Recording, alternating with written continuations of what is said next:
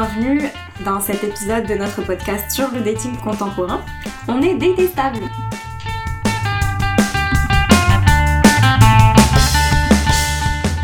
Dans cet épisode, on va parler du jargon du dating moderne et plus précisément la terminologie qu'on utilise pour décrire le désengagement des lâches. et autour de la table aujourd'hui, on a euh, nos podcasteuses préférées, Mia. Salut Je vais vous parler du ghosting aujourd'hui. Lilou. Coucou Moi je vais vous parler du breadcrumbing, donc en français l'action euh, de laisser des miettes.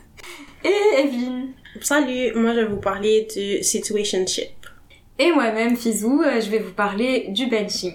Donc euh, je vous propose pour commencer de classer le concept du désengagement, du dating moderne, du moins cruel au plus cruel selon nous. Moi je veux bien commencer. Moins cruel, je dirais que c'est situationship, après ghosting, après benching, après benchmarking. Parce que j'ai l'impression que les deux premiers... benchmarking, c'est vrai. benching comme... comme breadcrumbing, breadcrumbing, c'est ce que j'ai écrit. j'ai fait une école de commerce. Ton, ton gagnant, c'est qui C'est breadcrumbing. Ok. J'ai mis ghosting en moins cruel parce que pour moi c'est comme retirer un band-aid, tu stops euh, une relation, voilà, c'est douloureux mais rapide et efficace. Situationship en deuxième, puis benching et breadcrumbing que je considère être un petit peu des pratiques méchantes. Bah moi c'est presque pareil mon, mon classement, j'ai aussi mis ghosting euh, en moins pire parce comme toi, je pense qu'il vaut mieux aller euh, genre euh, vite et s'en débarrasser. Situationship, ça peut être une étape normale dans une relation, mais peut-être que je vais changer d'avis après cet épisode. Après, j'ai mis breadcrumbing et benching comme en ultimate euh, cruel. Et moi, ça ressemble aussi un peu au vôtre. Moi, j'ai mis ghosting en premier, breadcrumbing en deuxième parce que je trouvais que ça se ressemblait un petit peu. Ensuite, j'ai mis situationship vu que c'est mon sujet. Quatrième, j'ai mis benching parce que je savais pas c'était quoi. j'ai une idée, mais je suis pas sûre que c'est la bonne Mhm. idée. Je vais essayer de t'éclairer du mieux que je peux. Alors, euh, on a trois personnes qui mettent le ghosting comme le moins cruel. On commence par euh, ghosting. Je vais commencer. Et euh, en gros, mon idée de base, c'était de chercher quand est-ce que c'était correct de ghoster quelqu'un. Et puis donc, je suis allée sur Internet. Et je trouvais que les avis étaient toujours un petit peu harsh des gens sur Internet qui écrivaient des articles sur le ghosting. Ça me rejoignait pas tant. Et donc, tu sais, je trouve ça inutile de parler de trucs un petit peu judgy alors c'est un phénomène hyper subjectif. Donc, je me suis dit que j'allais brièvement expliquer c'est quoi le ghosting pour ceux qui savent pas c'est quoi, mais engager une discussion avec vous autres, mes amis. Parce que c'est plus intéressant, c'est plus personnel en fait, que juste quelqu'un qui dit ah ben c'est pas sympa, nanana. En tout cas. Donc, le ghosting, c'est quitter une relation en cessant toute forme de communication sans explication. Par exemple, t'as un match sur une app et puis t'arrêtes de répondre ou bien t'allais à quelques dates et puis tu laisses tomber un petit peu.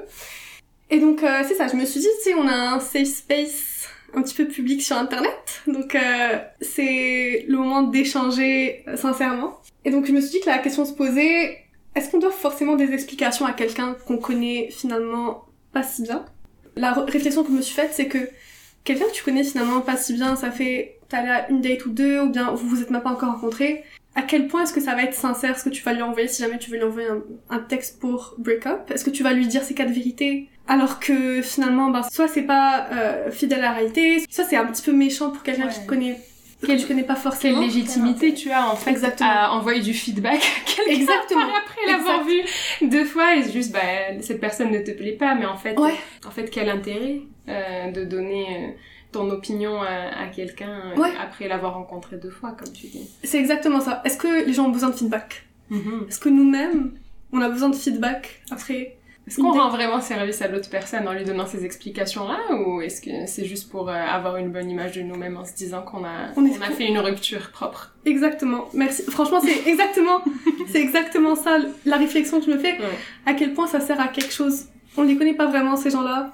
Est-ce que ça va leur faire plus de bien que de mal de recevoir finalement un texte un petit peu impersonnel On va tous sortir des explications bateau. À quel point c'est mieux de juste couper la communication. Donc j'ai quelques questions pour vous pour faire naître le débat parce que je sais qu'on a des avis un petit peu euh, un petit peu différents dans cette salle. Ouais. Je te regardais juste. donc, euh, donc euh, les questions que j'ai à vous poser, c'est est-ce que vous avez déjà ghosté quelqu'un? Et si oui, le regrettez-vous? Alors, euh, moi je l'avais mis comme moins cruel parce que oui, j'ai définitivement des gens. Et je trouve pas ça cruel, comme tu dis. J'ai pas l'impression que genre doing the right thing c'est forcément donner un feedback ou dire les raisons parce que si je considère que tu n'es pas un bon match pour moi, c'est des raisons qui me sont propres et ça veut pas dire que tu es une mauvaise personne, c'est juste que tu n'es pas la bonne personne pour moi. Et j'aurais trouvé plus blessant de dire euh, à quelqu'un euh, bah tu me corresponds pas parce que je trouve que tu es euh, pas mhm. assez marrant par exemple. Ouais. T'as pas, pas d'ambition, genre. Oui, ou t'as pas assez d'ambition. C'est mes critères, ou c'est mes... Ça t'appartient. Ça m'appartient, exactement. Puis euh, c'est un jugement de valeur un petit peu, c'est pas c'est pas objectif, pardon. Et ce serait pas vraiment rendre service, ça serait shaker la confiance de quelqu'un en lui disant quelque chose sur lui que j'ai pas apprécié, mais que peut-être quelqu'un d'autre va apprécier. Mhm. Oui. Donc arrêtez de lui parler, euh, je trouve que c'est clair, ça envoie un message clair, même si c'est lâche. Lâche dans le sens où euh, c'est pas non plus très cool de, de pas se faire répondre quand on écrit une fois, deux fois. Ça fait mal sur le coup. Ça fait mal sur le coup et après on oublie et aussi ça hum, évite à cette personne-là de t'accorder plus de temps et elle passe vite à autre chose. Exact. Donc je vais poursuivre là-dessus. Moi je pense que ça dépend de c'est quoi qui a été fait dans cette relation Est-ce que tu as juste texté pendant quelques jours, quelques semaines? Est-ce que t'es allé, sur combien de dates t'es allé? Qu'est-ce, qu'est-ce qui a été discuté? C'était quoi, c'était quoi les attentes euh, nommées par les deux, les deux parties? Mais, tu sais, de me faire ghoster après un an de relation, ça, moi, je trouve ça très violent. oui, non, mais même plus du ghosting, ça, genre. Mais non, mais ça, ça fait partie du ghosting aussi, ça dépend, selon moi, c'est, c'est ça. Fait que, donc, pour moi, ça dépend vraiment, c'est quoi la relation réellement? Qui a été qui a été vécu. Puis de à partir de là ok ça ça si les deux personnes tant qu'à moi si les deux personnes ne se répondent plus ne se donnent plus de nouvelles bah c'est correct. Ça ça ça cause aucun mal. Par contre si après un an de relation tu fais juste disparaître euh, puis tu réponds plus à, à la personne avec qui t'as partagé un an de ta vie. Non mais ça c'est un truc inquiétant où t'appelles la police tu vois genre. Comme ça ça ça dépasse euh, c'est ça c'est ben, peut-être ou peut-être pas, mais pour moi, là, ça devrait, ça devient violent. Je, je le dis parce que quand j'étais beaucoup plus jeune, dans une ancienne vie, je me suis fait ghoster avant de savoir que c'était quoi le ghosting. Puis, pour moi, faire le deuil de cette relation, sans avoir d'explication, sans avoir... Ça avait duré combien de temps? Euh, un plus qu'un an. Ah ouais? Je pense que... Ouais, mais c'était, on était un couple, puis il y avait eu plein d'affaires qui s'étaient passées. J'avais pas été nécessairement la, la meilleure euh, dans le couple, euh, mais la personne ça s'est terminé, puis j'avais plus de nouvelles. Je savais qu'elle existait, qu'elle était en vie, qu'elle était... j'avais pas besoin d'appeler Puis, tu sais, je me doutais pourquoi il avait arrêté de me répondre, mais en même temps, ça avait été plus difficile de faire le deuil de cette relation-là, mm-hmm. versus ok, euh, on, on a matché sur une dating app, euh, on se parle pendant deux semaines, puis là, finalement, on arrête de se répondre.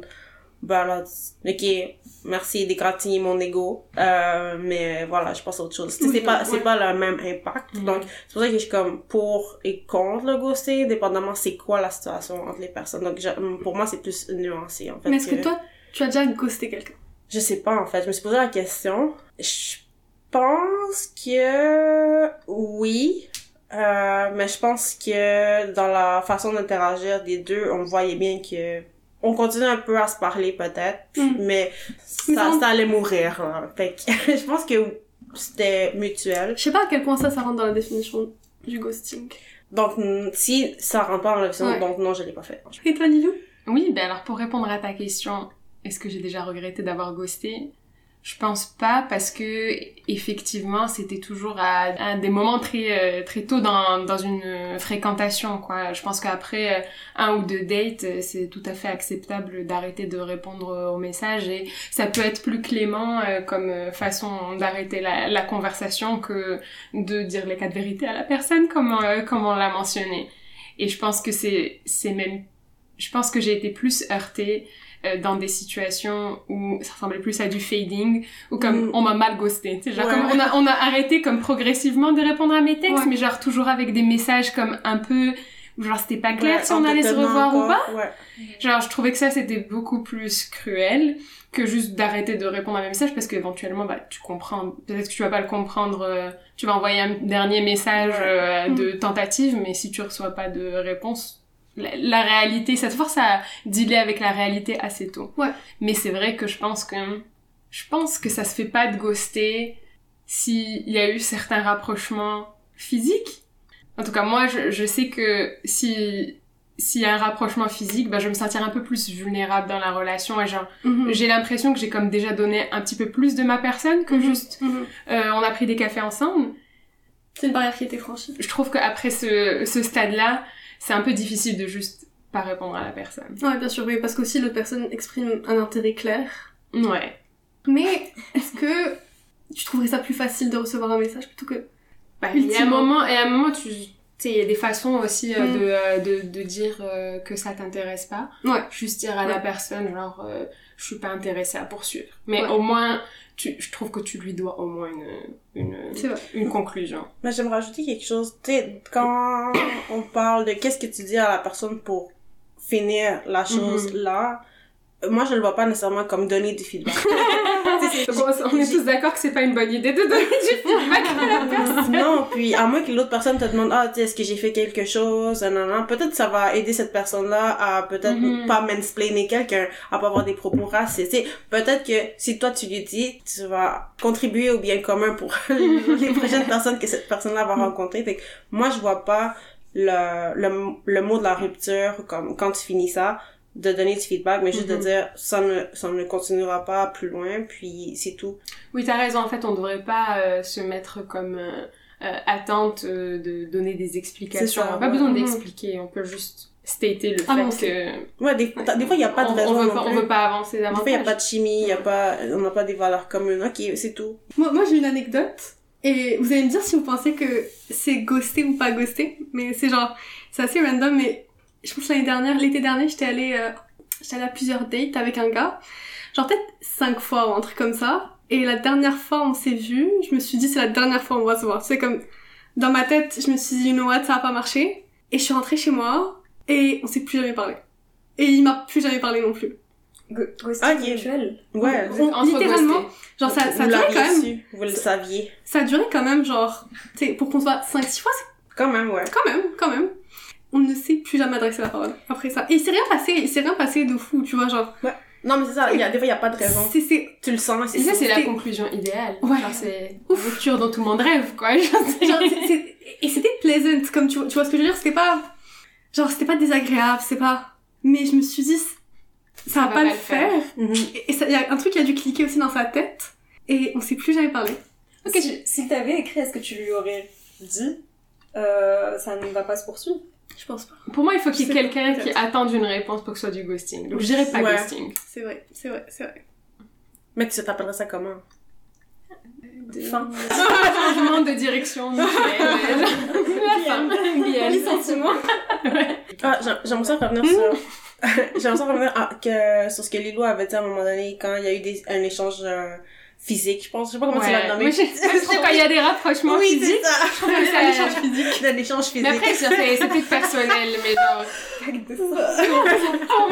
à partir de l'échange physique, bah, tu Si te donne un organe, euh, Ouais, c'est ça, tu me donnes un rein, genre, ça fait pas de te ghoster après. Ok. Non, mais un rapprochement physique, je trouve que c'est, c'est une étape euh, dans euh, Oui, c'est un- l'évolution de la C'est un fréquentation.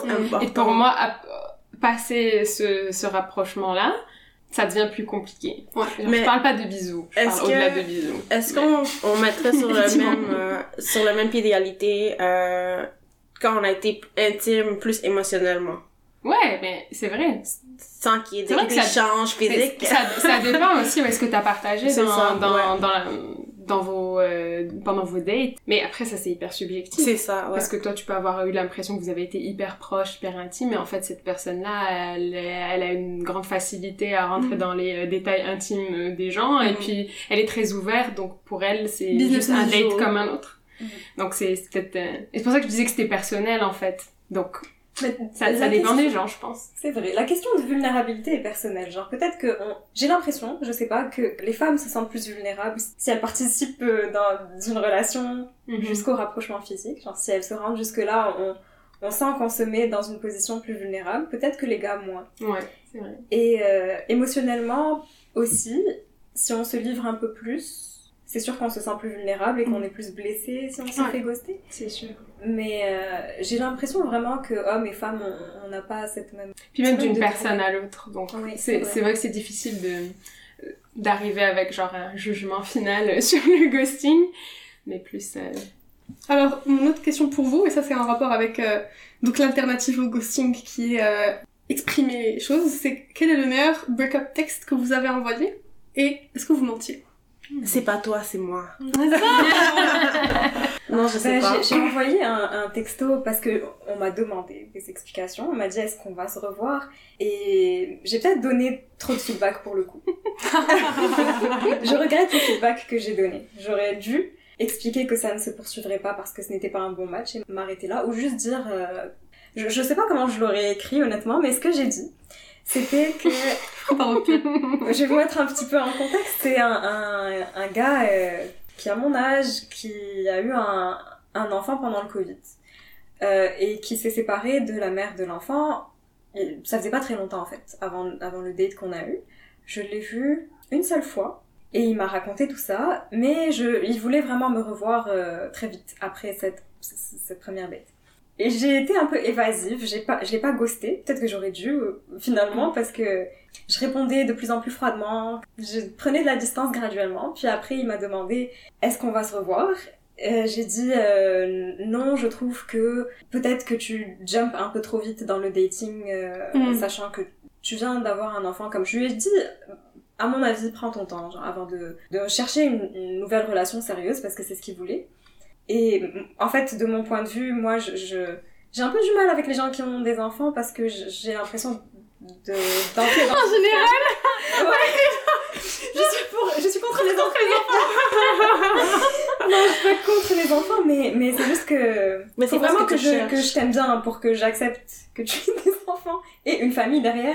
et c'est fair, honnêtement. ouais, c'est beaucoup à accepter. Genre, euh. C'est ça. Le gars me correspond pas tant que ça pour que je fasse ce, ce sacrifice sur ces critères. Franchement, il aurait dû comprendre de lui-même, quoi. Genre, ça peut faire peur à plus d'une personne. Mais en même temps, Sauf Claudia dans Occupation aussi, je me suis dit après coup, genre, je suis qui pour te dire quoi faire comme Non. Exact, Si tu as besoin- si tu sens que tu es prêt à dater, date. euh, Ouais, clairement. mais Franchement, c'était genre un, un conseil uncalled for et je l'aurais, genre, si c'était à refaire, je n'aurais pas dit ça, j'aurais Ouais. juste dit que, qu'on se reverrait Ça pas. match pas, ouais. je dirais que tu cherches autre chose, c'est tout. Je pense que la, la meilleure façon de, tu sais, de, de, de l'expliquer au jeu, en fait. Tu sais, ah, ça a pas cliqué pour, parce qu'il y a pas, j'ai pas la chimie, euh, je sais pas, Mais tu quoi, vois, mais au jeu. Mais tu vois, ça, c'est un mensonge. Tu vois ce que je veux dire? C'est pas ça, c'est un mensonge, c'est genre...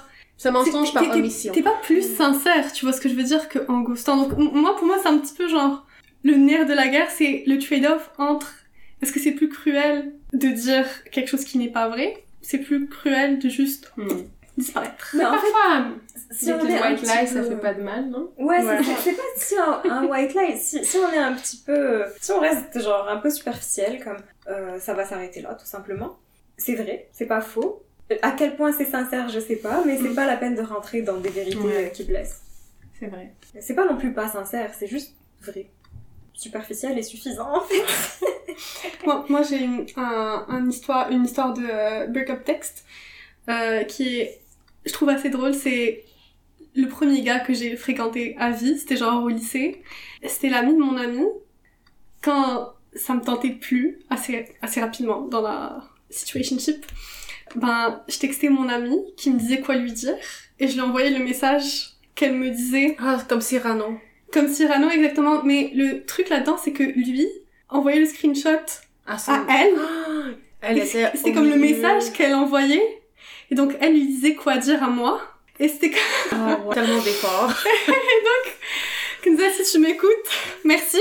Mais en tout cas, elle parlait toute seule, en fait. c'est une conversation elle-même Et donc, elle m'a épargné euh, à lui et à moi, finalement. Mm.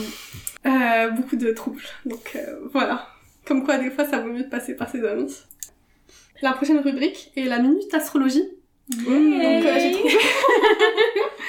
j'ai trouvé un classement des signes du zodiaque les plus likely de te ghoster. C'est Oh my god, intéressant. est-ce qu'on est là-dedans? J'adore. Et donc, euh, j'ai relié euh, vos signes astrologiques, Ah, Donc, merci. du, du moins au plus susceptible de ghoster. Donc, je vais vous lire votre horoscope de ghosting. En cinquième position, là, vais- j'ai juste pris comme ceux parmi, dans cette, dans cette pièce-là. Cinquième position, ce serait Fizou. Cinquième, mais on Ah, est wow. Moins likely Oui, non, mais comme, c'est cinquième sur tous les signes Ah astrologiques. oui, ok. ok. Ouais. Attends, sur tous les signes astrologiques, ok. C'est pas toi, là, tu es, tu es la cinquième la moins likely. Je vais te lire qu'est-ce, c'est quoi leur explication et tu vas me dire ce que t'en penses. C'est quoi son signe? Sagittaire. À moins que je me trompe, c'est quand Donc, en tant que voyageuse du monde, c'est possible que tu prennes tes clics et tes claques sans dire à personne. Tu décalises, Tu te reconnais ça te rejoint? Ouais, ouais, ça me rejoint.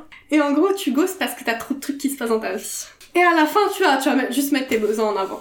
Alors, euh, ça me rejoint dans le sens où je vais mettre mes besoins en avant. Ce qui Ça me rejoint moins dans le... Il y a trop de trucs qui se passent dans ma vie, rien qui se passe. I beg to differ. genre, Elle est en train de tourner, on est en train d'enregistrer un podcast. Tu- tu sais- non, il se passe des trucs, mais genre... Quand je ghost quelqu'un, je... souvent je vais ghoster parce que je préfère rester à la maison et rien faire. C'est parce que t'es trop occupée. Ce serait un mensonge de leur dire que t'as mieux à faire, c'est juste que... Je peux pas dire été trop occupée pour te voir, c'est jamais vrai. Je, je Ouais. suis jamais trop occupée pour voir personne, mais euh, prendre mes clics et mes claques et partir d'une situation, d'une date ou d'une conversation qui me plaît pas. Ouais, je le fais, mais j'ai aussi tendance à, à le faire graduellement, ce qui est comme un peu moins. Je comprends. Alors, la quatrième dans le classement, et donc la troisième dans cette pièce, c'est Lilou le scorpion. Je le savais. Mais classique Scorpion. Tu es deep et tu peux devenir inatteignable lorsque tu es de mauvaise humeur. True. Le plus on essaie de te joindre, le plus tu withdraw, donc tu t'en, tu t'en vas. Et donc, en gros, soit tu es 100% dans la relation, soit c'est comme un casual feeling et tu ressens pas forcément le besoin d'achever quelque chose qui ne t'est jamais sérieux. Ouais, là, je me, je me, je me reconnais là-dedans, dans le sens où je pense que j'ai eu que des relations hyper sérieuses ou, ou euh, en fait, une, tout simplement.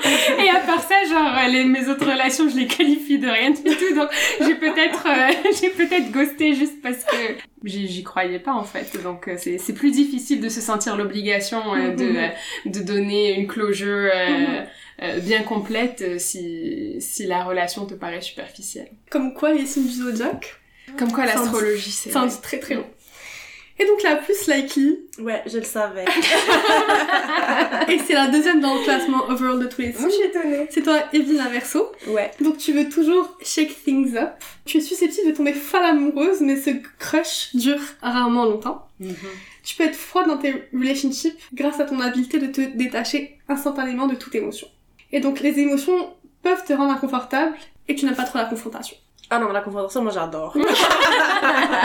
Mais tout le reste, euh, si je veux dire, là, nos signes astrologiques, on les connaît euh, généralement, mais je sais que euh, Verseau sont décrits comme des gens très rêveurs, très très très indépendants. Par rapport aux relations, c'est c'est difficile justement de s'engager quelque part parce qu'il faut que ce soit comme wow, faut que ça vienne chercher. Puis c'est vrai, j'ai euh, j'ai eu du mal à connecter avec certaines émotions souvent dans ma vie. Par contre, à cause que j'aime avoir, j'ai plein de questions tout le temps.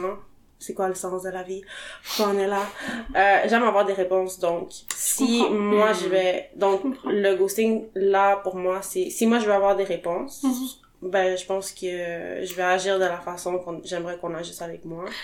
Je pense que c'est surtout genre l'aspect confrontationnel un petit peu qui, C'est ça. qui vient un petit peu euh, clore un petit peu tous ces... euh, Ça doit être mon ascendant, là, mon ascendant c'est euh, bélier.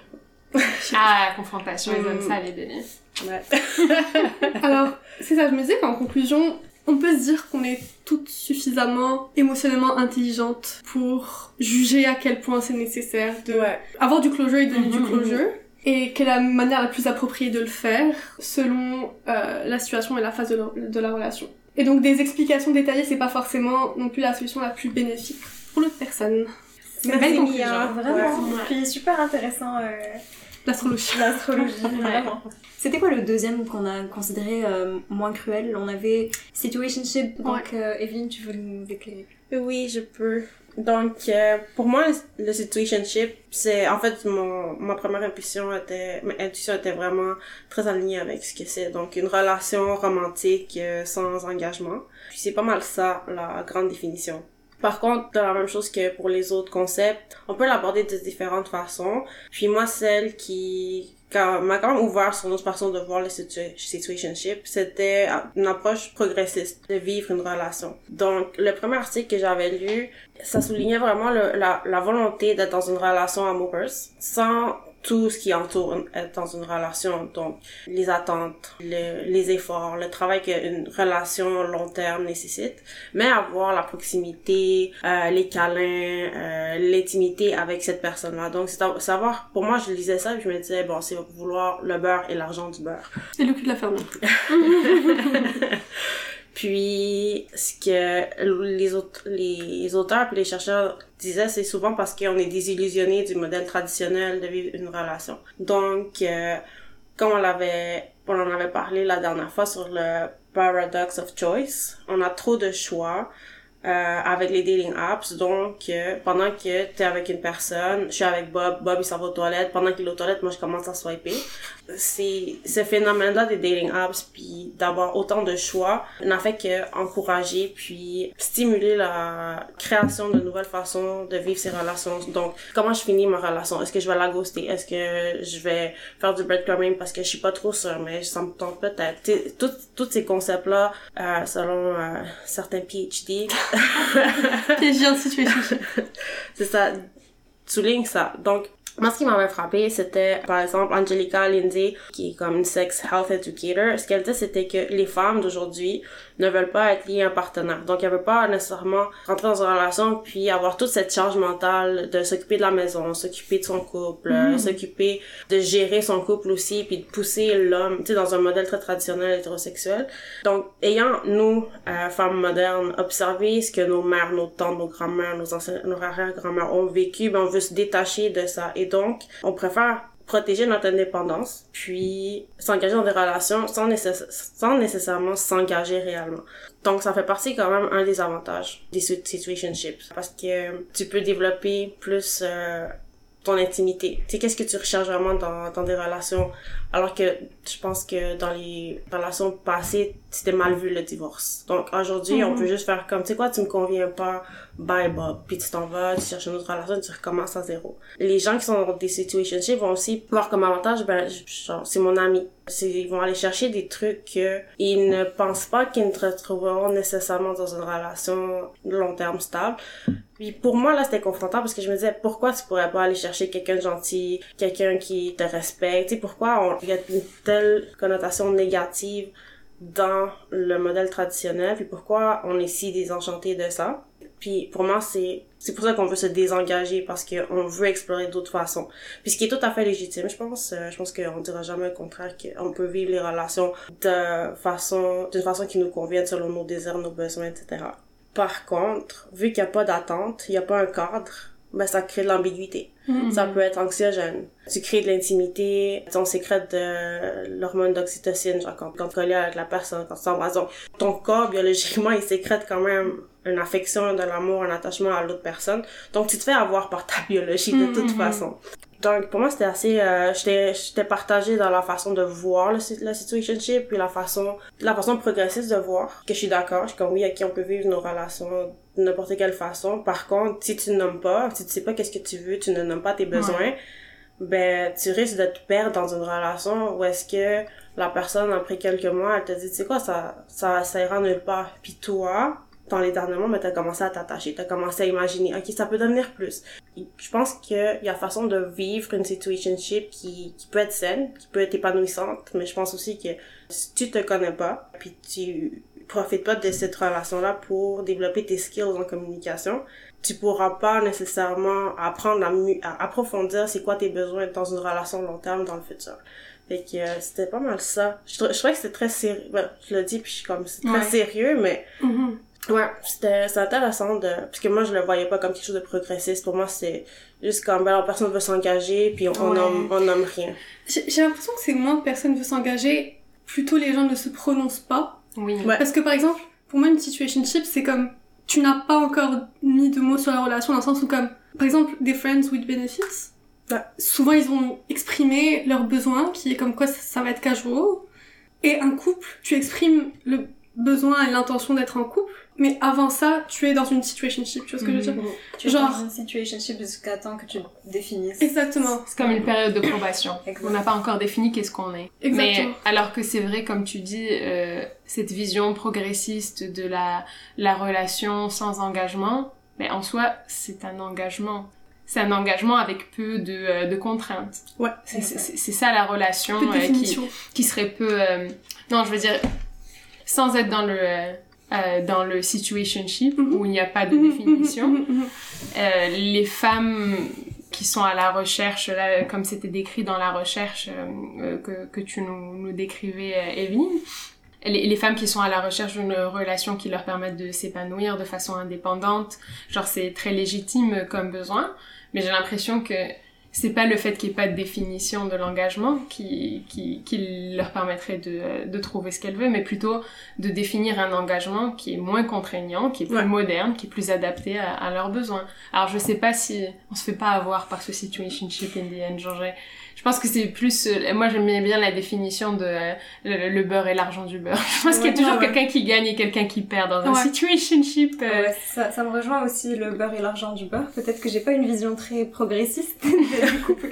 Mais le situationship comme choix, comme un choix, j'ai l'impression que c'est pas viable dans le sens où tu peux pas naviguer dans des relations à tout jamais de façon détachée. Comme tu dis, tu te fais trahir par ta propre biologie. Mhm, puis Mhm. il y a quelqu'un dans l'histoire qui risque de s'attacher puis d'être blessé. Et donc, pour moi, choisir de rester dans des relations euh, casual ou dans une fréquentation de façon indéfinie, c'est c'est vouloir euh, au final garder ces options ouvertes. Mais est-ce que si tu dis que c'est casual, est-ce que ça reste une situationship Parce que j'ai l'impression qu'une situationship c'est moins casual. C'est genre, tu as, si c'est casual, tu as défini que c'est casual. Et par définition, c'est plus une situationship. Ouais, c'est vrai. Moi j'ai l'impression vraiment genre que genre la situationship c'est entre tu rencontres la personne et tu décides ce qui se passe. C'est l'ambiguïté. c'est comme un passage obligé un petit peu. Genre c'est comme tu, tu dates.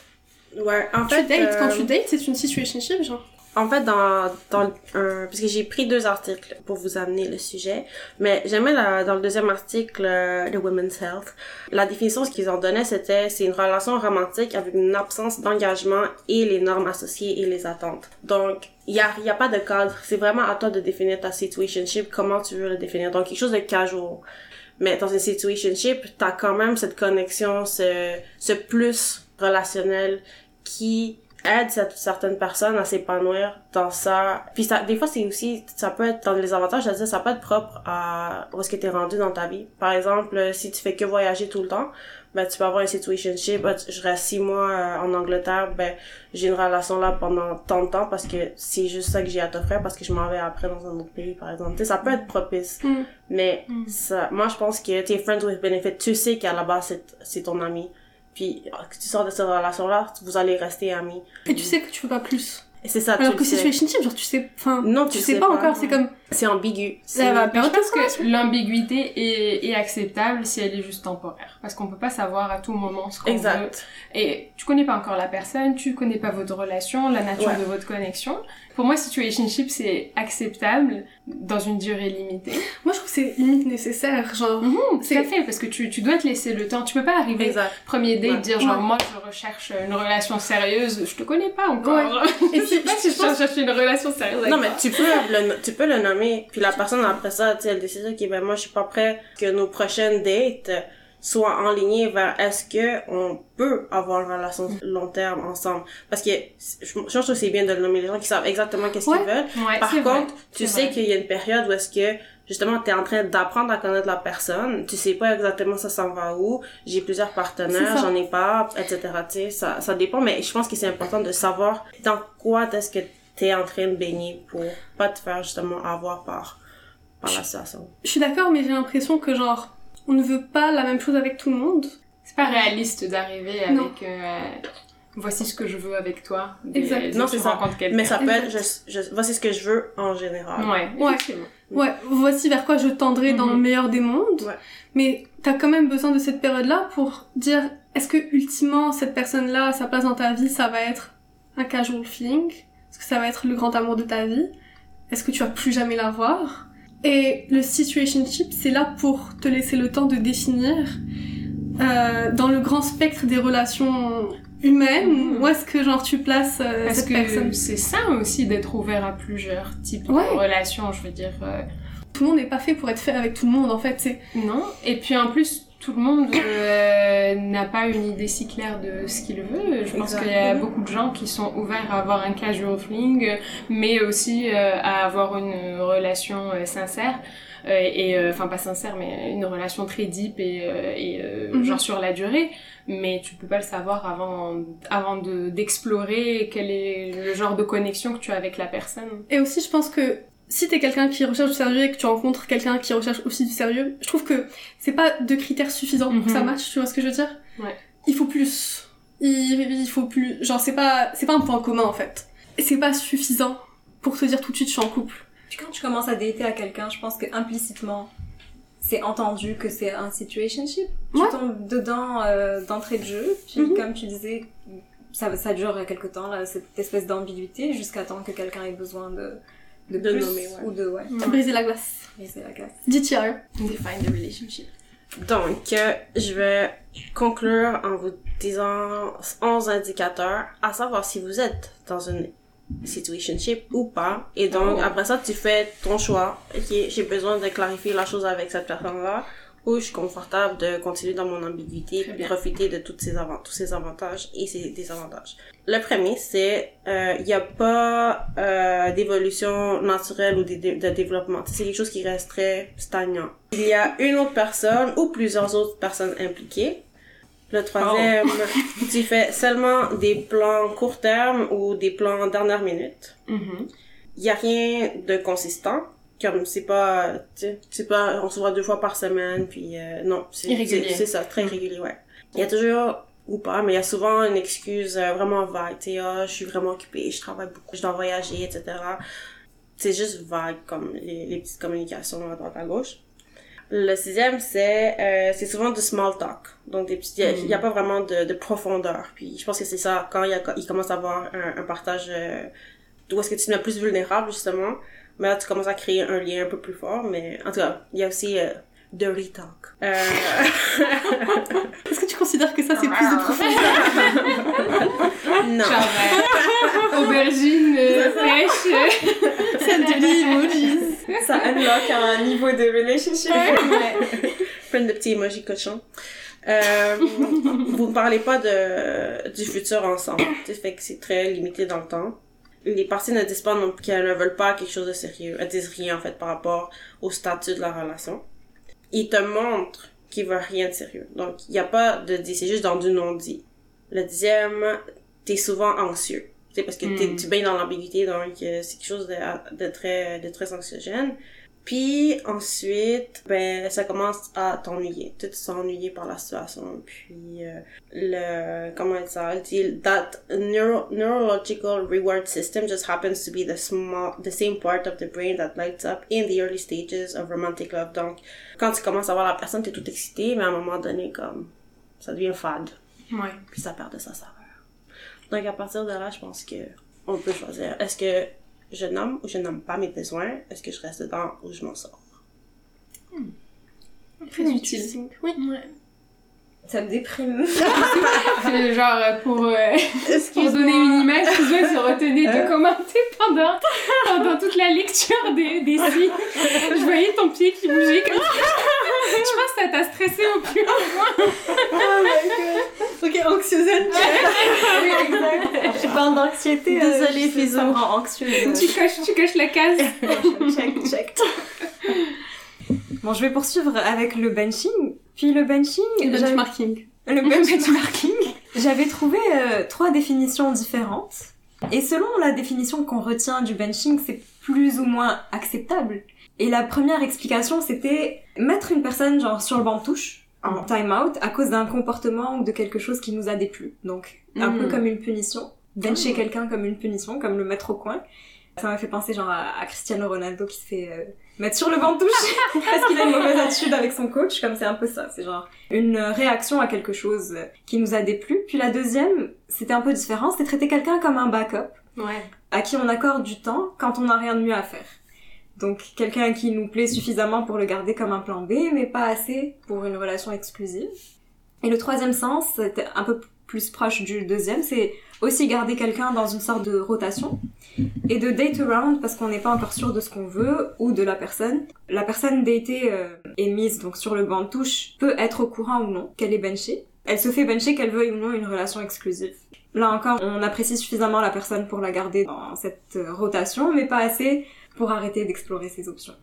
Les signes un petit peu, genre qu'on se fait bencher, c'est une baisse d'engagement, des messages, un peu comme tu disais, euh, des excuses pour euh, être pas tout à fait engagé ou des fausses promesses. Ça peut être que personne de son entourage ne te connaît, ils sont pas super dispo ou ils se rendent pas dispo.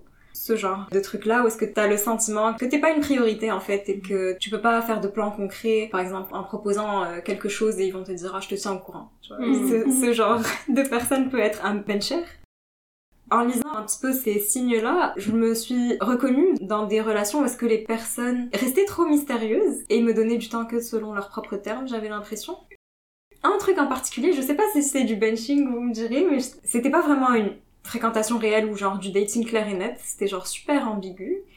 Et c'était un peu plus euh, en ligne, genre un peu plus virtuel. Mhm. C'était quelqu'un qui habitait pas dans la même ville. Et il me gardait un peu on the hook, en me donnant genre de l'attention de façon Mhm. ponctuelle.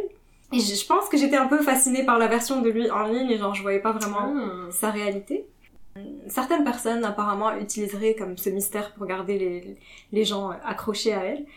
Est-ce que Et- ça s'appellerait aussi du, break, du breadcrumbing Euh, Sans spoiler Mais ouais, peut-être qu'il me donnait comme des espèces de miettes d'attention. Mhm. Et, j'avais l'impression aussi qu'il il me donnait cette attention quand il sentait une certaine distance. Ouais. C'est pas super cool, mais ce qui est différent du breadcrumbing dans le benching, c'est que justement, genre, on garde quelqu'un accroché parce qu'on n'est pas capable de se décider à son sujet. Par contre, on va pas forcément, contrairement à la personne que j'ai décrite là, on va pas forcément faire euh, de pas vers toi. Donc, Mhm. Je peux ne jamais t'écrire, mais quand tu me proposes quelque chose et que j'ai rien de mieux à faire, je vais accepter de te voir.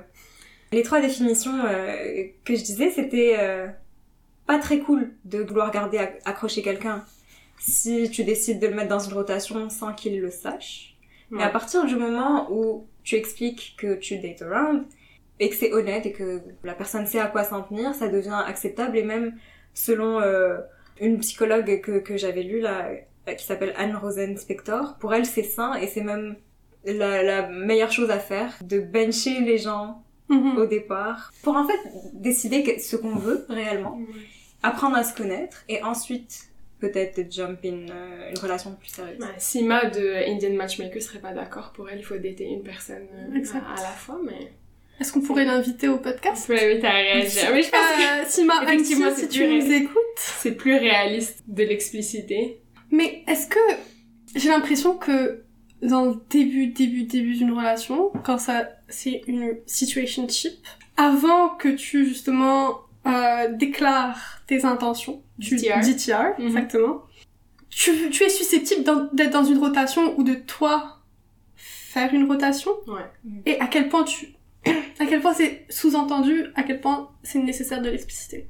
Ouais, je pense, pense qu'il faut, faut s'y attendre un petit peu. Il faut s'y attendre un petit peu. Je peux pas dire, ah, by the way, comme j'avais une date il y a genre 30 minutes avant de te rejoindre. Parce que c'est pas nécessaire et Mm. techniquement tu ne dois rien à la personne avant justement qui est, avant que tu définisses quelque chose. Donc je pense que dans cette définition là, celle qui dit comme quoi ben tu es en train de date around, techniquement t'es pas obligé de disclose que t'es en train de date around, à moins que tu sois genre. Ouais, au début c'est pas nécessaire. Tu vois, c'est pas choquant, c'est pas choquant. J'ai déjà fait des dates back à back, genre avec des Ouais. Know. Ouais, j'arriverai jamais genre à la deuxième date en disant euh, euh, Désolée, euh... je suis en retard parce que j'ai vu. non, non, c'est vrai. Mais tu vrai, genre, et il y a rien de mal à ça dans, dans, les, dans un sens où genre, t'as encore rien défini. Oui. Qui êtes-vous l'un pour l'autre, tu vois, genre. Je comprends que ce soit recommandé de le faire pour... Moi, je mettais des dates back à back parce que je, je voulais pas perdre euh, plusieurs jours de ma semaine à genre explorer, connaître, à connaître des, des nouvelles personnes. Donc j'ai un après-midi de libre. Allez, vas-y, genre, je te book. Mais en même temps, c'est vrai que c'est difficile de, de donner 100% de soi ou genre de son attention ou Mhm. euh, d'effort à quatre personnes en même temps en rotation. Ouais, c'est clair. Mais je pense que, comme, dans la manière que, dans tes trois définitions, dans l'approcher, ce que je trouvais vicieux là-dedans, c'est que, parce que toi, t'es pas capable de décider, tu, tu, tu utilises une autre personne pour venir satisfaire ce, besoin ce besoin euh, d'indécision, en fait. Tu veux rester dans ton indécision, donc tu gardes ton plan 1, 2, 3 en rotation, mais ces personnes-là ne le savent pas. Puis c'est là où ça, ça peut devenir blessant, dangereux de blesser cette autre personne, ces autres personnes-là parce qu'elles ne savent pas qu'elles sont là-dedans, alors que toi, t'es en pleine connaissance de cause. Non, c'est vrai, bah tu vois, comme tout à l'heure je parlais de Cristiano Ronaldo, mais c'est vrai que par exemple dans le sport, quand tu benches quelqu'un, c'est pour le bénéfice de l'équipe au complet. Mais euh, quand tu benches dans le dating, ça ne bénéficie qu'à la personne qui bench. Mais après, ça permet de se détacher émotionnellement, genre de pas s'attacher trop tôt en tout cas, mhm. puis de pas s'investir trop tôt. Mais pour les personnes qui se font bencher, ouais. on, se doute peut-être pas qu'on est euh, dans une rotation pour quelqu'un, mais on ne s'attend pas non plus à ce que la personne soit exclusive. Soit exclusive, exactement. Donc même si on l'apprend, est-ce que c'est une surprise? Est-ce que tu vois, j'ai l'impression que c'est correct as long as c'est temporaire.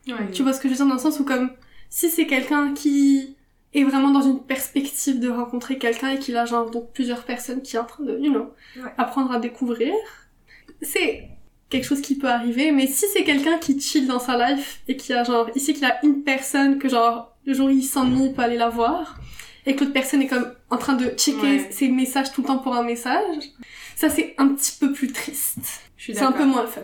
C'est acceptable tant que c'est euh, pour une durée euh, limitée. Ouais, tant que c'est pour une durée limitée et tant que c'est un petit peu genre pas mal intentionné. Tu vois ce que je veux dire? Dans le sens où mm. comme genre c'est pas ah je m'ennuie, je sais que elle euh, elle est dispo ou je sais que lui est dispo genre tant que c'est pas utilitariste genre. Et que c'est pas aussi genre des cycles.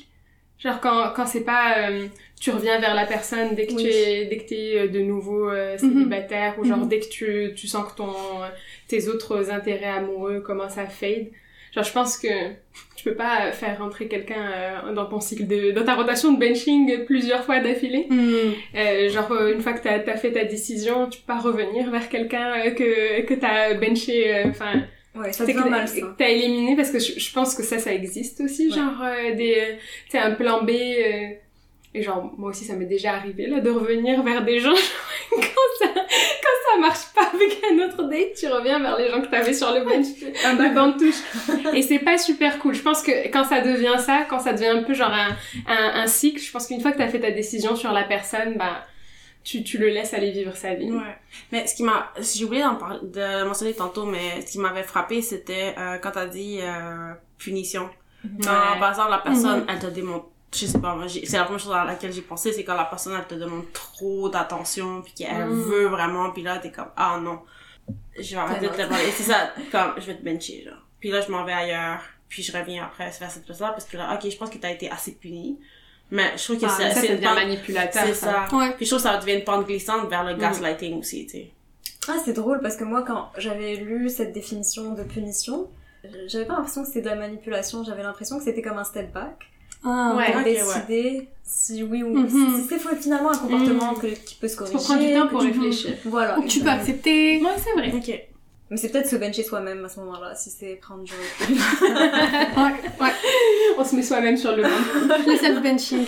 Est-ce que ça, ça vous est déjà arrivé? Vous l'avez déjà fait ou, ou genre subi? De vous sentir backup ou d'être dans une rotation? Me sentir backup Peut-être pas, mais genre savoir qu'il y a quelqu'un qui peut être intéressé et genre... T'as du monde sur ton bench en ce moment, Mia Bah, c'est vrai, genre, des... Euh, c'est pas des gens que tu as benché, c'est des gens qui se sont assis sur ton ventre. Exactement, qui attendent. qui sommes-nous pour leur dire de se lever Ah, Après, c'est difficile de savoir si on est dans une rotation, si on se le fait pas dire. Ouais. Ça, j'avoue. Je pense qu'on en a pas trop conscience quand ça nous arrive. C'est ça qui est dur. Non. Puis c'est peut-être mieux. Ouais, non, c'est pas, c'est pas forcément super sain aussi, genre, te sentir en compétition aussi. Au final, est-ce que c'est cool ou pas cool? Je pense que ça dépend vraiment de la situation. Ouais. comme toute autre chose finalement, genre, y a jamais rien qui est complètement euh, noir ou blanc, mais... À utiliser avec modération. Voilà.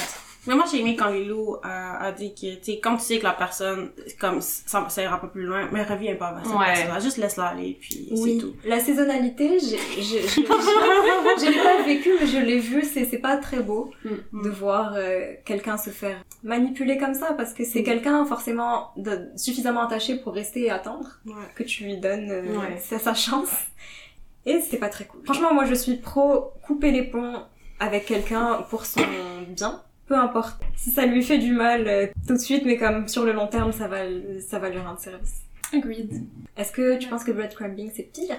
Bah, pour moi, euh, breadcrumbing, c'est un peu genre un means to an end qui serait le benching. Genre, c'est un outil pour mieux Mm. bencher les, les gens, selon Pour moi. garder les gens sur le bench. Mais donc, euh, laissez-moi vous parler euh, du breadcrumbing si vous êtes prêts.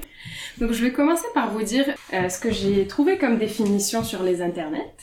Donc, Psychology Today nous donne une définition du terme breadcrumbing en nous disant que c'est un terme familier qui décrit un modèle de comportement et qui provient du célèbre conte de fées dans lequel Hansel et Gretel laissent une traînée de miettes de pain afin de retrouver le chemin de leur maison.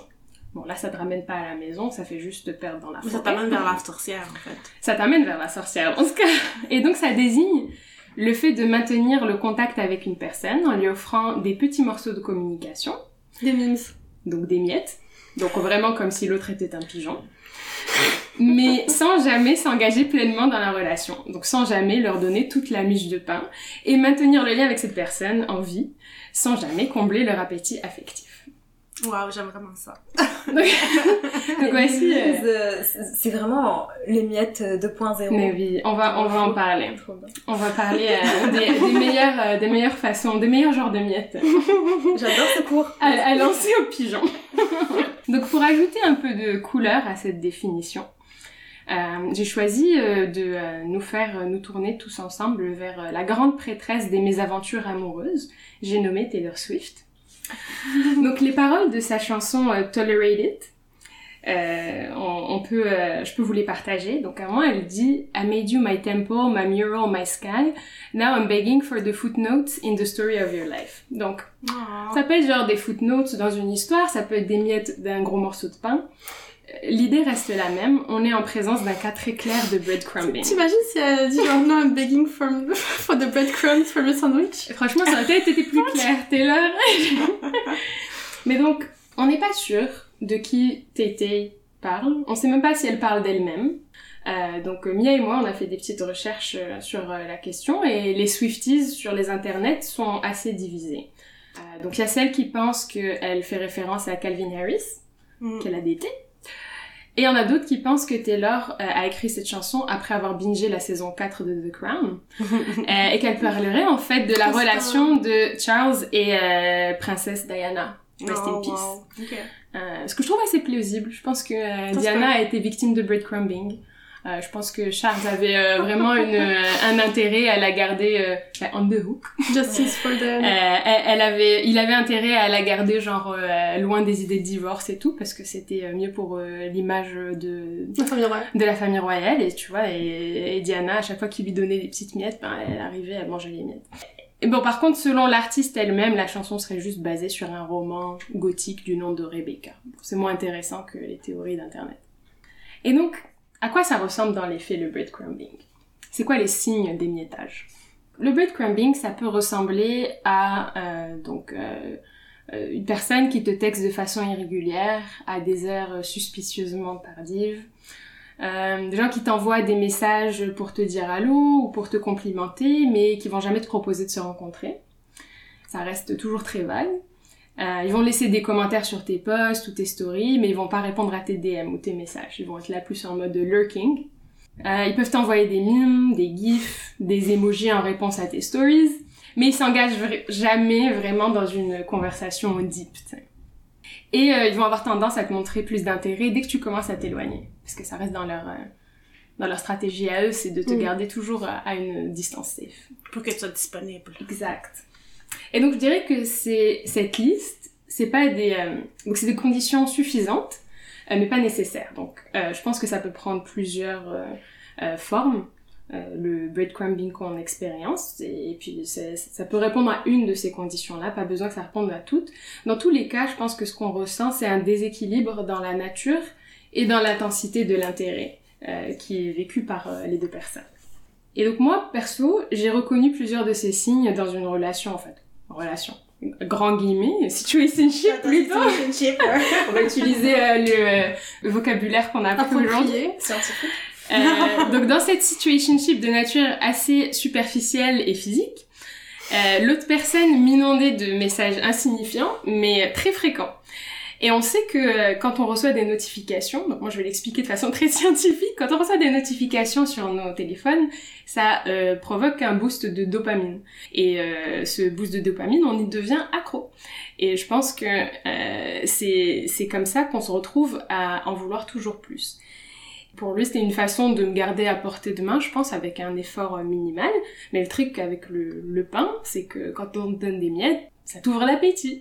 tu commences à avoir envie de manger plus que des miettes. Et euh, c'est exactement ce qui m'est arrivé. Euh, c'est une situationship dans laquelle je suis rentrée avec des attentes très très très basses. Mais à force de miettes et de dopamine, euh, genre euh, notification induced, ben je, je, me suis retrouvée à en vouloir plus et tout en sachant que j'allais rester sur ma faim mais ça rendait ça plus difficile de refuser la prochaine miette donc dans mon cas euh, les miettes venaient sous la forme de mimes tout pourris envoyés par DM sur Instagram donc very millennial. Et donc, euh, moi, ma question pour les détestables, c'était, euh, selon vous, euh, ben, en fait, dans, dans votre expérience, c'était quoi les, les, meilleures miettes à envoyer? Genre, si, si vous-même êtes coupable ou victime de breadcrumbing, quel genre de miettes sont les plus efficaces selon vous? Moi, ça m'est arrivé bah, en fait, la personne dont j'ai parlé, euh, qui m'a un peu gardé hook virtuellement, les miettes, c'était des likes et des commentaires. Et comme tu disais, en vrai, c'est du breadcrumbing et pas du benching finalement, selon mm -hmm. ce que tu nous as expliqué. Et euh, je trouve que si c'est un effort conscient de faire ça, dans le but de garder quelqu'un accroché à toi, c'est complètement psychopathe. Mais c'était très efficace. Mais, ça a duré combien de temps? Ça a duré longtemps. -hmm. Ça a vraiment duré longtemps. Genre Plus longtemps que ce que j'aurais voulu. Ça a duré plus d'un an, genre. Ah ouais Ouais. Ou est-ce que, honnêtement, ça m'a un peu bloqué. Mm -hmm. Et c'est ça que j'ai pas aimé. Genre. Ça m'a bloqué émotionnellement parce que je pouvais pas donner euh, d'intérêt réel et de vraie chance à quelqu'un d'autre. Parce que j'avais quelqu'un en tête. Mais quelqu'un qui me donnait des miettes, mm -hmm. justement, qui m'a ouvert l'appétit et que... T'as jamais eu de pain. Et que j'ai jamais eu jamais eu de pain. Je... C'est beau. C'est quel format de, de miettes like, commentaire, ouais. effectivement jamais une vraie conversation. Euh, J'étais plus jeune aussi, donc je pense plus susceptible de tomber là-dedans et que de me dire euh, c'est n'importe quoi ce comportement-là. Donc, donc euh, je l'ai bloqué, mais comme 5 ans après. Alors qu'il y avait plus de breadcrumbing ni rien, mais j'étais comme je me souviens. Québec. Québec strikes back. Québec, je me souviens et, et je ne veux pas garder cette personne dans mes réseaux. Si ouais, tu... Evelyne, est-ce que tu es coupable ou victime de breadcrumbing? Je l'ai jamais fait. Si je l'ai fait, c'était pas intentionnel, mais j'ai pas, j'ai pas d'idée, en fait, de qui ça pourrait être. Mais je pense que je l'ai vécu. En fait, euh, c'était un de mes ex, un vrai psychopathe narcissique. Est-ce qu'on le salue? On le salue pas, mais on le salue. mais en fait, tu sais, il avait un trouble de la personnalité narcissique. Puis c'est, c'est dans cette relation que j'ai le plus appris, malheureusement. Euh, puis heureusement pour le futur, mais à la, quand on s'était séparés, on était restés amis quand même. Puis il me faisait miroiter que ah peut-être ça pourrait on pourrait réessayer puis ce serait mm. plus sain et tout. Fait que juste de me faire miroiter que peut-être euh, on pourrait travailler sur ce qui s'était mal passé pis tout. Mais en même temps, mais ça me fait penser plus au benching, je pense. Il y avait, il y a, j'avais su qu'il y avait une autre fille. Hmm. Moi, j'étais comme, ok, mais c'est quoi, je suis ton plan B? Euh, puis après ça, on, on, a juste arrêté, en même on a arrêté de se parler puis c'était fini.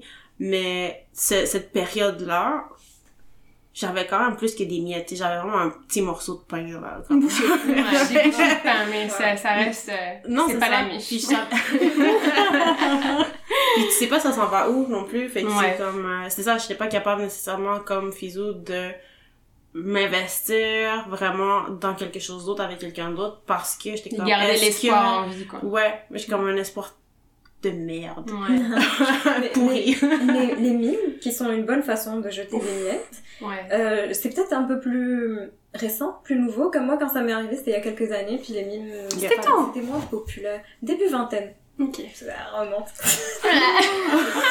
mais mais euh, c'est ça, j'ai l'impression que les mimes, c'est la nouvelle façon de, de jeter des miettes. C'est Ouais. l'ancienne nouvelle façon. Là, c'est de la façon parce que euh, ce que Mia m'a expliqué c'est c'est que les mimes c'est devenu très cringe. D'ailleurs Oh. maintenant il y a des Oh. tendances sur TikTok où genre t'envoies à tes amis des mimes vraiment pas drôles et tu leur renvoies et tu leur mets genre ah, this is so us et genre juste pour se foutre de la gueule des millennials je pense.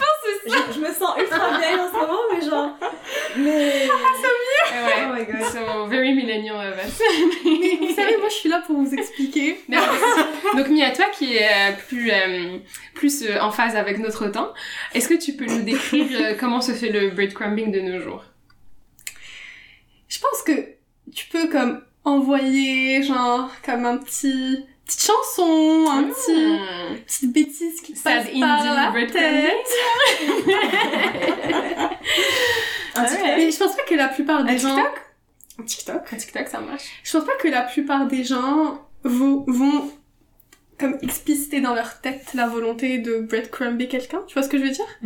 Juste comme ah ben tu penses à cette personne une seconde et tu vas lui Mm. envoyer un message, mais je pense que la plupart des gens sont pas des psychopathes à se dire genre je vais manipuler et euh, Ok, On est tellement alors.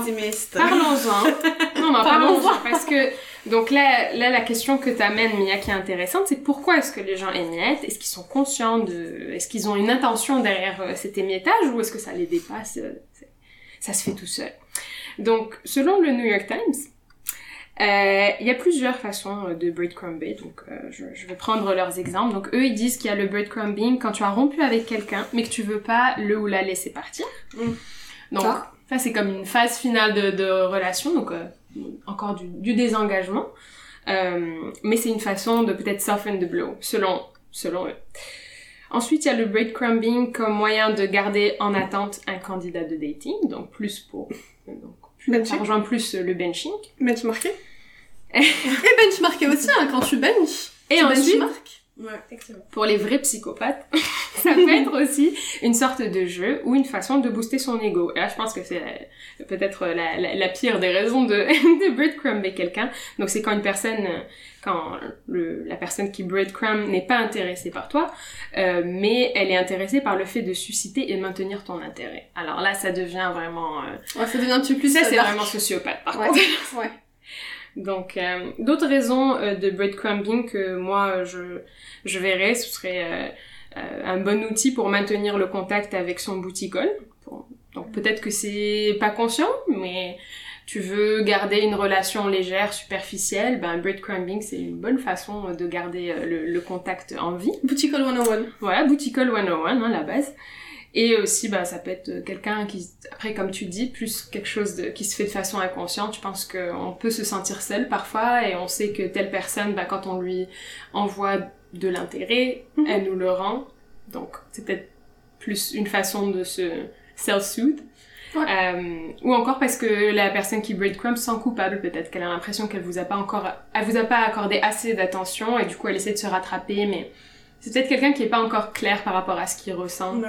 euh, envers une certaine personne et il peut avoir comme des, des, des élans de culpabilité ou l'impression de ne pas avoir donné assez d'attention et il va essayer de compenser avec le breadcrumbing.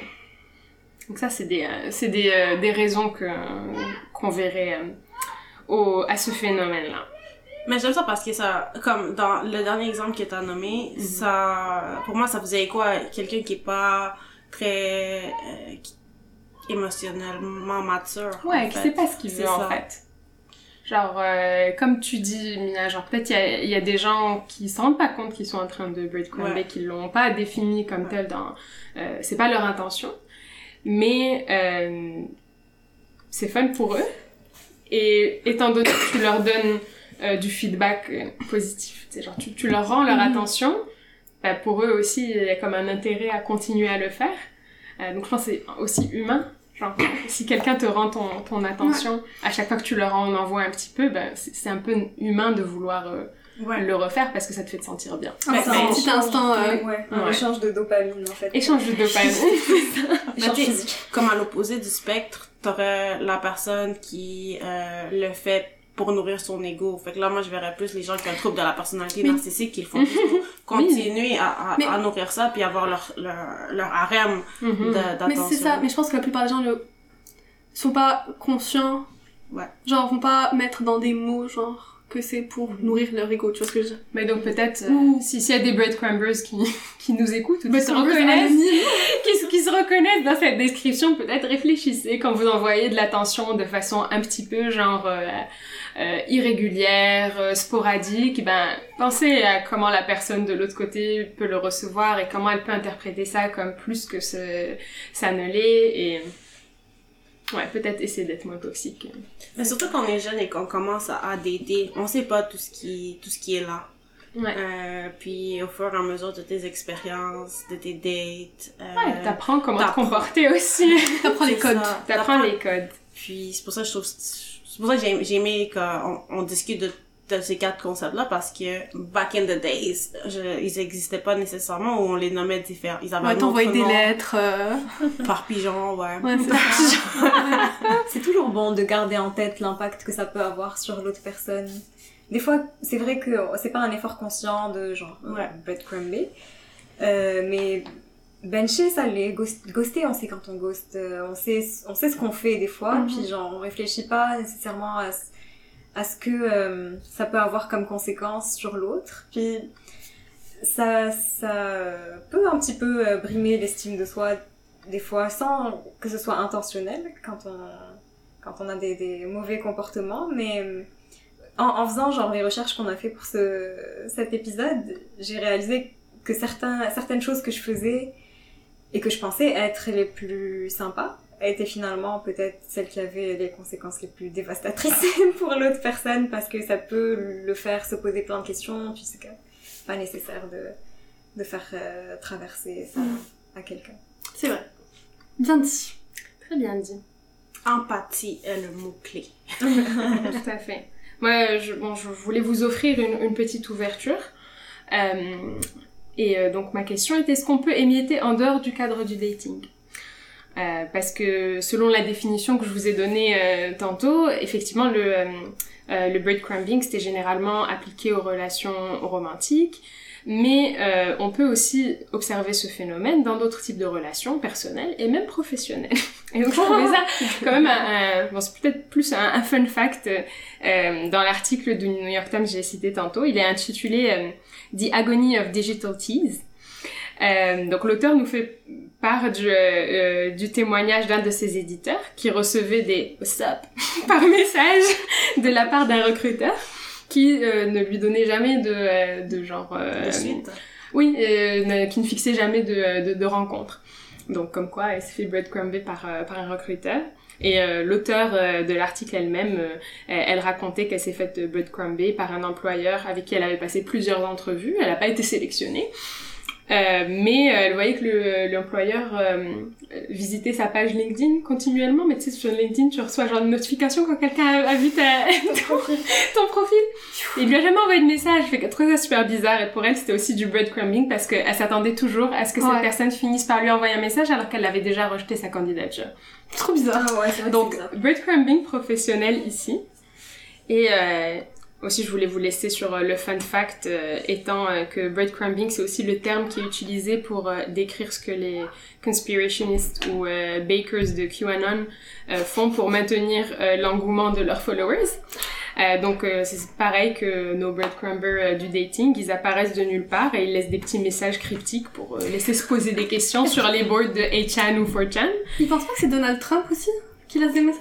Ben en fait, ça vient de plusieurs personnes. Oui, il y a plusieurs bakers, il y a plein de bakers. Euh, Donald Trump en, en, serait un sous d'autres, sous couvert d'autres pseudonymes. Euh, et des donc, jobs, c'est pas des jobs qui C'est, euh, bah, you follow the crumbs. Ah ok ok. Je pense que c'est des Q-drops. Ouais, you follow the crumbs. Ouais, ouais. Et, euh, et, ça. bon, et donc c'est pour te mettre euh, sur la piste de la vérité, mais en fait. bon. Avec Faisez vos recherches. Faisez vos recherches, les amis. et que c'est ça.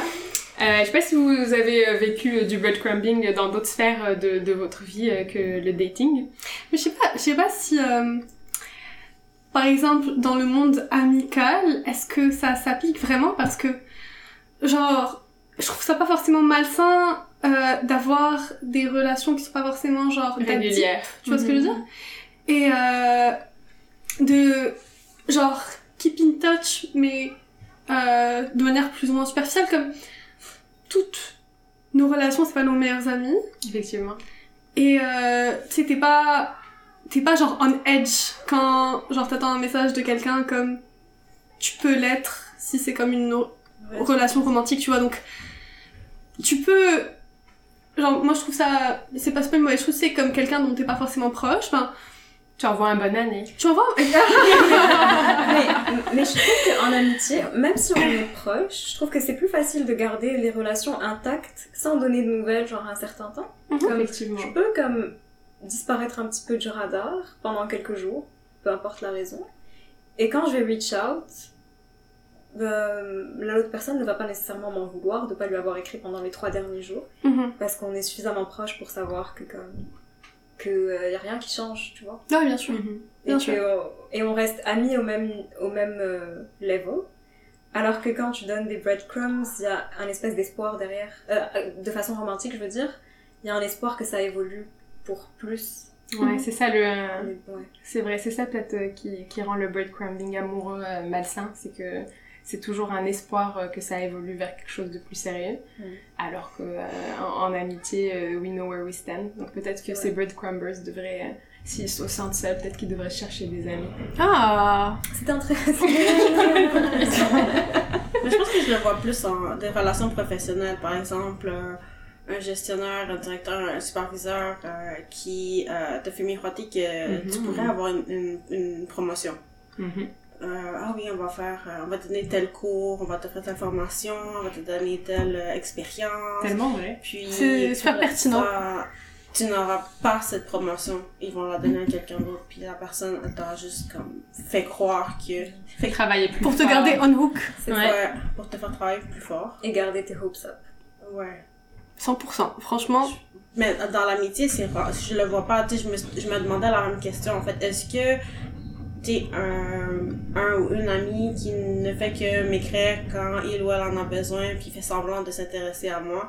Est-ce que ça, c'est, je suis comme, non, je m'attends rien à plus de cette personne-là. Puis de toute façon, si tu fais que m'écrire quand t'as des problèmes, mais pour moi, je te considère pas vraiment comme un, une amie, je te considère plus comme une connaissance. Puis Ouais. ça finit là, tu sais. Et puis, et puis la personne, son intention, c'est pas genre, ah, euh, de garder le lien, c'est genre, elle a besoin d'un truc maintenant, tu vois. C'est ça. Ouais. Comme, Ah, Ah, ben peut-être qu'elle cherche une job à travers moi. Ouais. Donc beware of professional breadcrumbing. sais, alors que, genre, euh, des amis, on peut les texter parce qu'on a envie de garder le lien, mais comme c'est pas, C'est pas mal intentionné. c'est pas mal intentionné, c'est pas malsain, tu vois ce que je C'est veux pas dire, c'est malsain. Ça, ça va pas les, les Ouais. blesser de la même comme, façon. ouais, ouais. Au contraire, c'est genre... Ça fait plaisir de recevoir des nouvelles de quelqu'un si ça fait longtemps que tu lui as pas parlé, quand Mhm. on est amis. Ou C'est même des connaissances finalement, quand genre... C'est euh, c'est genuine. Alors que quand c'est une relation potentiellement romantique, c'est c'est pas... Je sais pas si c'est pas genuine, mais en tout cas, euh, c'est malsain. C'est vrai. Je pense qu'on est d'accord. Très belle discussion. Mais vraiment très belle discussion. Puis pour conclure, j'avais euh, lu une, une phrase qui m'avait euh, rejoint, deux rejoint, Euh, qui était The biggest mistake people make in relationships is the inability to disengage. Et si je traduis par, pour euh, la loi 101, c'est la plus grande erreur que la plupart des gens commettent dans les relations, c'est l'incapacité de se désengager. Et en fait, se désengager de, de manière saine. Mhm. Donc on a parlé de ghosting, situationship, benching, breadcrumbing.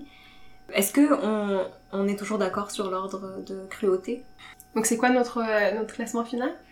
Euh, Ghosting. Moi, je pense que situationship, ça vient avant ghosting. Parce que, Ah, pour moi, ah. c'est normal. Donc oui, t'as raison. Pour moi, c'est normal, ouais. finalement, situationship peut être une étape naturelle. Ouais, pour moi, situationship, c'est une étape naturelle. Ensuite, Et y a il rien de- ghosting. Il y a rien de cruel, il y a rien de méchant, il y a genre... Hmm. Après ghosting, après benching, après breadcrumbing, breadcrumbing étant une forme de benching. Mhm. Ouais, donc sur le spectre de la toxicité, Ouais, ce, serait, ce serait cet ordre-là. Euh, Il y a d'autres euh, incivilités affectives euh, dont on discutera dans un autre épisode. En attendant, désintoxiquez-vous euh, de ces concepts, ceux qui en ont besoin, et bon courage à ceux qui les subissent. Bonne chance